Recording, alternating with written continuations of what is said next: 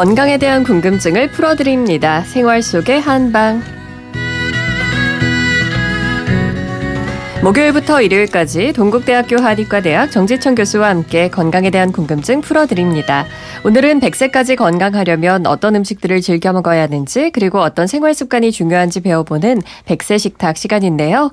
매주 한 분씩 직접 이야기를 듣고 건강에 필요한 정보도 챙겨드리고 있습니다.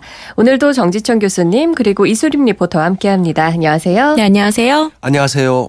이수림 리포터 오늘은 어떤 분 만나고 오셨나요? 네, 이번에 제가 만나뵙고 온 어르신은 올해 79 되신 박종민 할아버님입니다.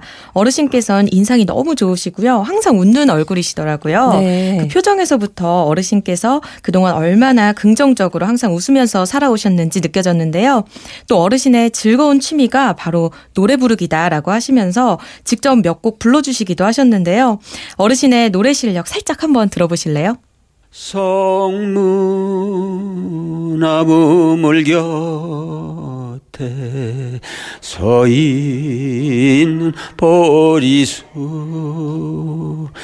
나는 그 그늘 아래 단 꿈을 꾸었어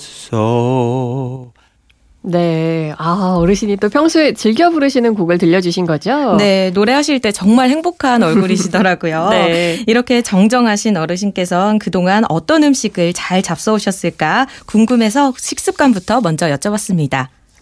식습관은 뭐 대체적으로 아주 좋은 편이에요. 뭐 나물 종류가 많다. 식탁에. 무조건 이제 고추장이나 뭐 이렇게 갖고 오늘같이 이렇게 비벼 먹는 거.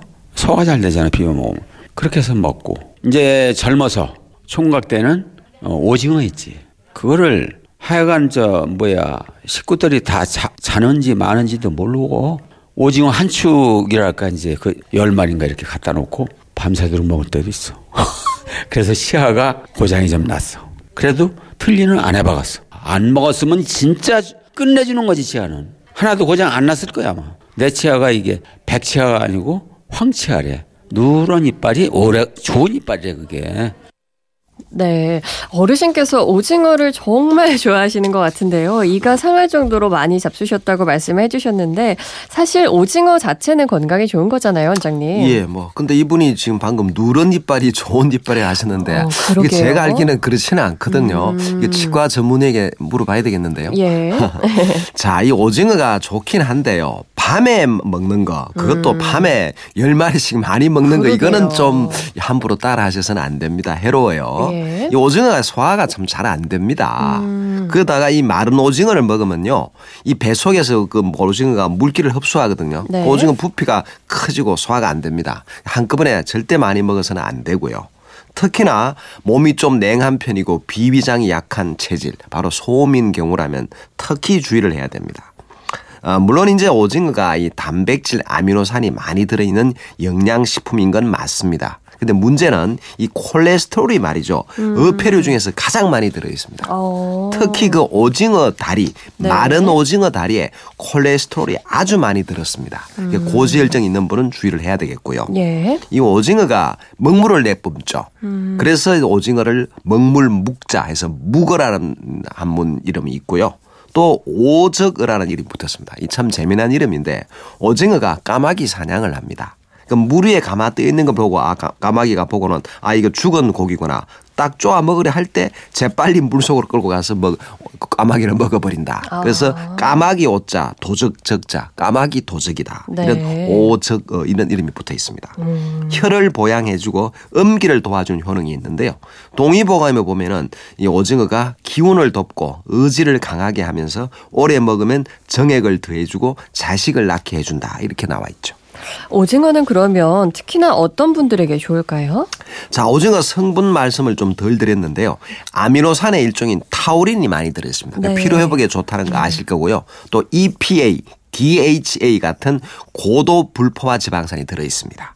그리고 핵산, 셀레늄 같은 그런 성인병에 효과가 있는 그런 성분들도 들어 있고요. 특히나 이 말린 오징어에는 단백질 함량이 70%가 넘습니다. 이 쇠고기보다 몇 배나 된다는 얘기죠. 그리고 물론 칼로리도 높고요. 음. 그래서 한의학적으로 볼 때는 이게 몸에 정과 혈이 많이 소모가 돼서 즉 필요하다는 얘기죠. 기운이 없고 그래서 어지럽고 귀에서 소리가 난다거나 뭐 정액이 저절로 흘러나오는 병증 유정증이라 그럽니다. 그리고 조루증이 있는 경우에 효과적이다. 또 여성들에게 또 오징어가 참 좋아요. 음. 이 간장의 혈을 도와서 보혈해 주거든요. 여자분은 항상 혈이 부족하고 혈을 위주로 하거든요. 그래서 보혈제니까 여자분에게 좋다. 어, 그리고 어, 생리가 끊어져서 나오지 않는다거나 혹은 생리 양이 적은 경우 그리고 자궁출혈, 뭐 냉증에도 좋습니다. 또 오징어가 이게 한약재로도 쓰인다는 사실을 아마 모르는 분이 많을 거예요. 네. 오징어 뼈를 한약재로 오래전부터 써왔습니다. 어. 이름이 오적 골 혹은 네. 또 해표초. 그런데 이 가루로 만들어서 위장 12장 궤양의 치료제로 지금도 쓰고 있습니다. 음. 음. 그래서 이 이제 궤양에 있으면 입에 신물이 올라오게 되겠죠. 또는 공복에 속이 쓰리다. 이런 식으로 위산 분비가 많은 것을 억제해 줍니다. 위산 과다에 좋다 이렇게 보시면 되고 속쓰림, 뭐 복통에 효과적이고 대변도 정상 색깔로 돌아오게 하고 입맛도 좋게 해줍니다. 게다가 지혈 효과가 있기 때문에 피를 토한다거나 코피가 난다거나 특히 대변에 피가 섞여 나오는 경우에 좋은 약재가 되죠. 네. 어, 그렇다면 어르신께서 평소에 생활하실 때 습관들은 어떤 걸 갖고 계셨나요? 네, 처음에 들으셨던 대로 어르신의 가장 즐거운 취미는 노래 부르기예요. 네. 그래서 노래 교실도 두 군데나 다니시고요. 이렇게 노래를 부르는 것도 어르신께 좋은 운동이 될 텐데 또 아침 점심으로 운동도 따로 챙겨서 하십니다. 네. 79 되신 어르신 께서는 도대체 어떤 운동을 즐겁게 꾸준히 하시는지 여쭤봤습니다. 아침에는 이제 밥 먹기 전에는 또 이제 운동하는 게 있다고. 우리 나이에 맞춰가지고 그라운드 골프라는 게 있어. 그게 일본서 들어온 거라는데 이제 거, 그거에 이제 회원 가입을 해가지고 이제 그걸 여덟 라인을 한 바퀴 돌면은 한 3, 40분 걸려. 그거를 세 번, 네 번 어떤 때 그렇게 운동을 한다고. 그러면 아주 다리도 뺑뺑한 게 운동이 제대로 돼. 너무 넘치게도 아니고 너무 또안 하는 것도 아니고 아주 좋아. 오후에도 또 해.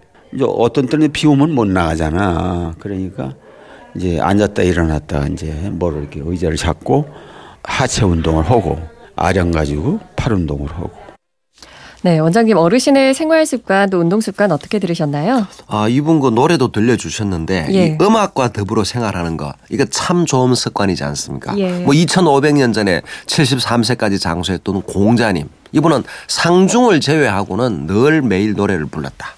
그리고 고산 윤선도 선생도 매일매일 노래를 불렀지 않습니까? 예. 음악은 좋은 거죠. 아주 좋은 습관입니다. 그리고 그라운드 골프를 매일 하시는데 이 일본 오키나와에 장수하시는 노인분들이 즐겨하는 운동이 바로 그라운드 골프입니다. 네. 뭐 크게 힘들지 않으면서 거기다가 또 지금 말씀하신 대로 꽤 운동이 되기 때문에 노인분들에게 딱 맞습니다.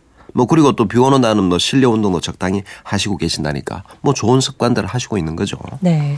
어르신께서 혹시 건강과 관련해서 궁금해 하셨거나 고민거리 갖고 계신 거 있으셨나요? 네, 어르신께서는 밤에 소변을 자주 보신다든지 또 변비라든지 이렇게 다른 어르신께서도 자주 고민하시는 증상들이 있으시고요. 또 악몽을 꾸면서 나타내는 어. 문제 때문에 걱정이 되신다고 합니다. 물론 정신과 양약을 통해서 자제시키긴 하지만요. 이 부분에서 원장님께 꼭 조언을 듣고 싶으셨다고 합니다. 어, 밤에 자면서 소변을 자주 본다고 어, 한두 번만 봐야 되는 건데 세 번도 보고 어떤 때는 네 번도 보고 그러는데 그걸 자주 모아서 그런 건지 그거 아무 해당이 없다는데 알아보니까 변비가 걸려 있어. 그래가지고 아주 보통 욕을 보이는 게 아니야 변비가 힘이 들어가지고 어뭘 판에 쓰면 하는 그런 생각도 들고 안 나오니까 그러니까 이틀도 가고 사흘도 가고 막 그래. 가끔 이 악몽을 꿔 꿈을 꾸면 막 소리도 지르고 막 주먹으로 벽도 치고 이마로 다도 벽도 치고 막 바닥 치고 막 그랬다고 약을 먹으면 자제가 돼. 그것도 그렇고 변비도 그렇고 악몽 그것도 좀 생각을 좀 해주셨으면 좋겠어 이제 선생님이 그 두 가지. 네, 어르신께서 지금 변비 그리고 악몽으로 인한 문제 이 두 가지를 말씀해 주셨는데 원장님 어떻게 하시면 좋을까요? 예, 우선 뭐 변비가 문제인데요. 사실 노인분들 변비가 큰 문제입니다. 이거는 뭐 한두의 문제가 아니고 이미 천년, 천오백 년 전에도 음. 노인들에게 변비가 많기 때문에 네. 변비 종류 가운데 노인비라고 별도로 있습니다. 예. 워낙 많으니까 음. 어, 사실 이 대변이 말이죠. 장 속에 그래 오래 머무르게 되면 독이 됩니다. 그게 노화의 원인도 되기도 하고 각종 병을 일으키는 원인이 됩니다. 그리고 또 이분이 지금 밤에 주무신 중에 소변을 세 번에서 네 번 보잖아요. 그죠? 분명히 전립선 비대가 와 있을 것 같은데요. 이 전립선 비대가 있는 경우에도 변비가 있으면 아주 또 나빠집니다. 음. 그래서 이런 경우는 노인 변비는 기본적으로 걷기 운동을 많이 하시고 어, 음식으로는 이 식물성 기름이라든가 당근, 무, 무시래기 이런 것을 먹는 게 좋습니다.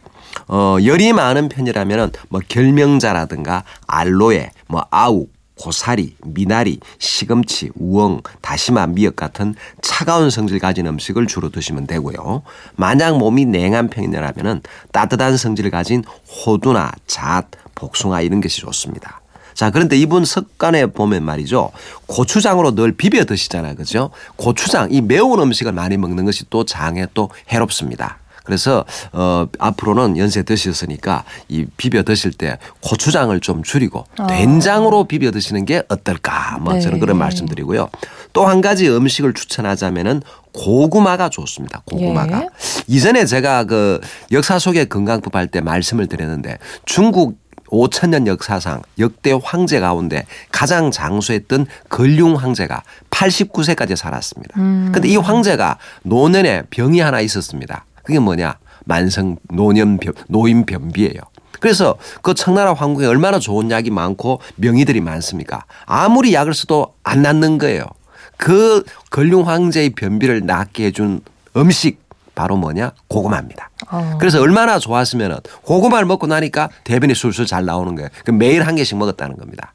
그래서 워낙 좋았으니까 자기의 병을 고쳐준 고구마를 그냥 가만 놔둘 리가 없죠. 음. 고구마에다가 이름을 하사했습니다. 네. 토인삼, 아. 흑토자 인삼. 그래서 네. 좋은 고구마는 공이 인삼을 능가한다. 음. 어? 그 중국 천하를 다스리는 황제인 자신의 그 고질병, 어, 어, 이름난 의들도 못 고친 어, 저 만성 노인 변비를 한 방에 해결해 준 고구마에게 이름을 붙여줬다는 겁니다. 그래서 고구마를 드시는 것도 어떠냐 싶은데 고구마에 보면 그 식이섬유가 많이 들어있어서 장에 자극을 줘서 연동 운동을 촉진하거든요. 그 변비라든가 대장암 또 비만 예방에도 좋습니다. 뭐 그리고 실제로 한방에서도 고구마가 비위장을 보익하고 혈을 조화롭게 하면서 장에 윤기를 주어서 대변을 잘 나오게 해준다. 그렇게 나옵니다. 네. 또 밤에 잘 때 발생하는 여러 가지 수면 장애들이 있는데요.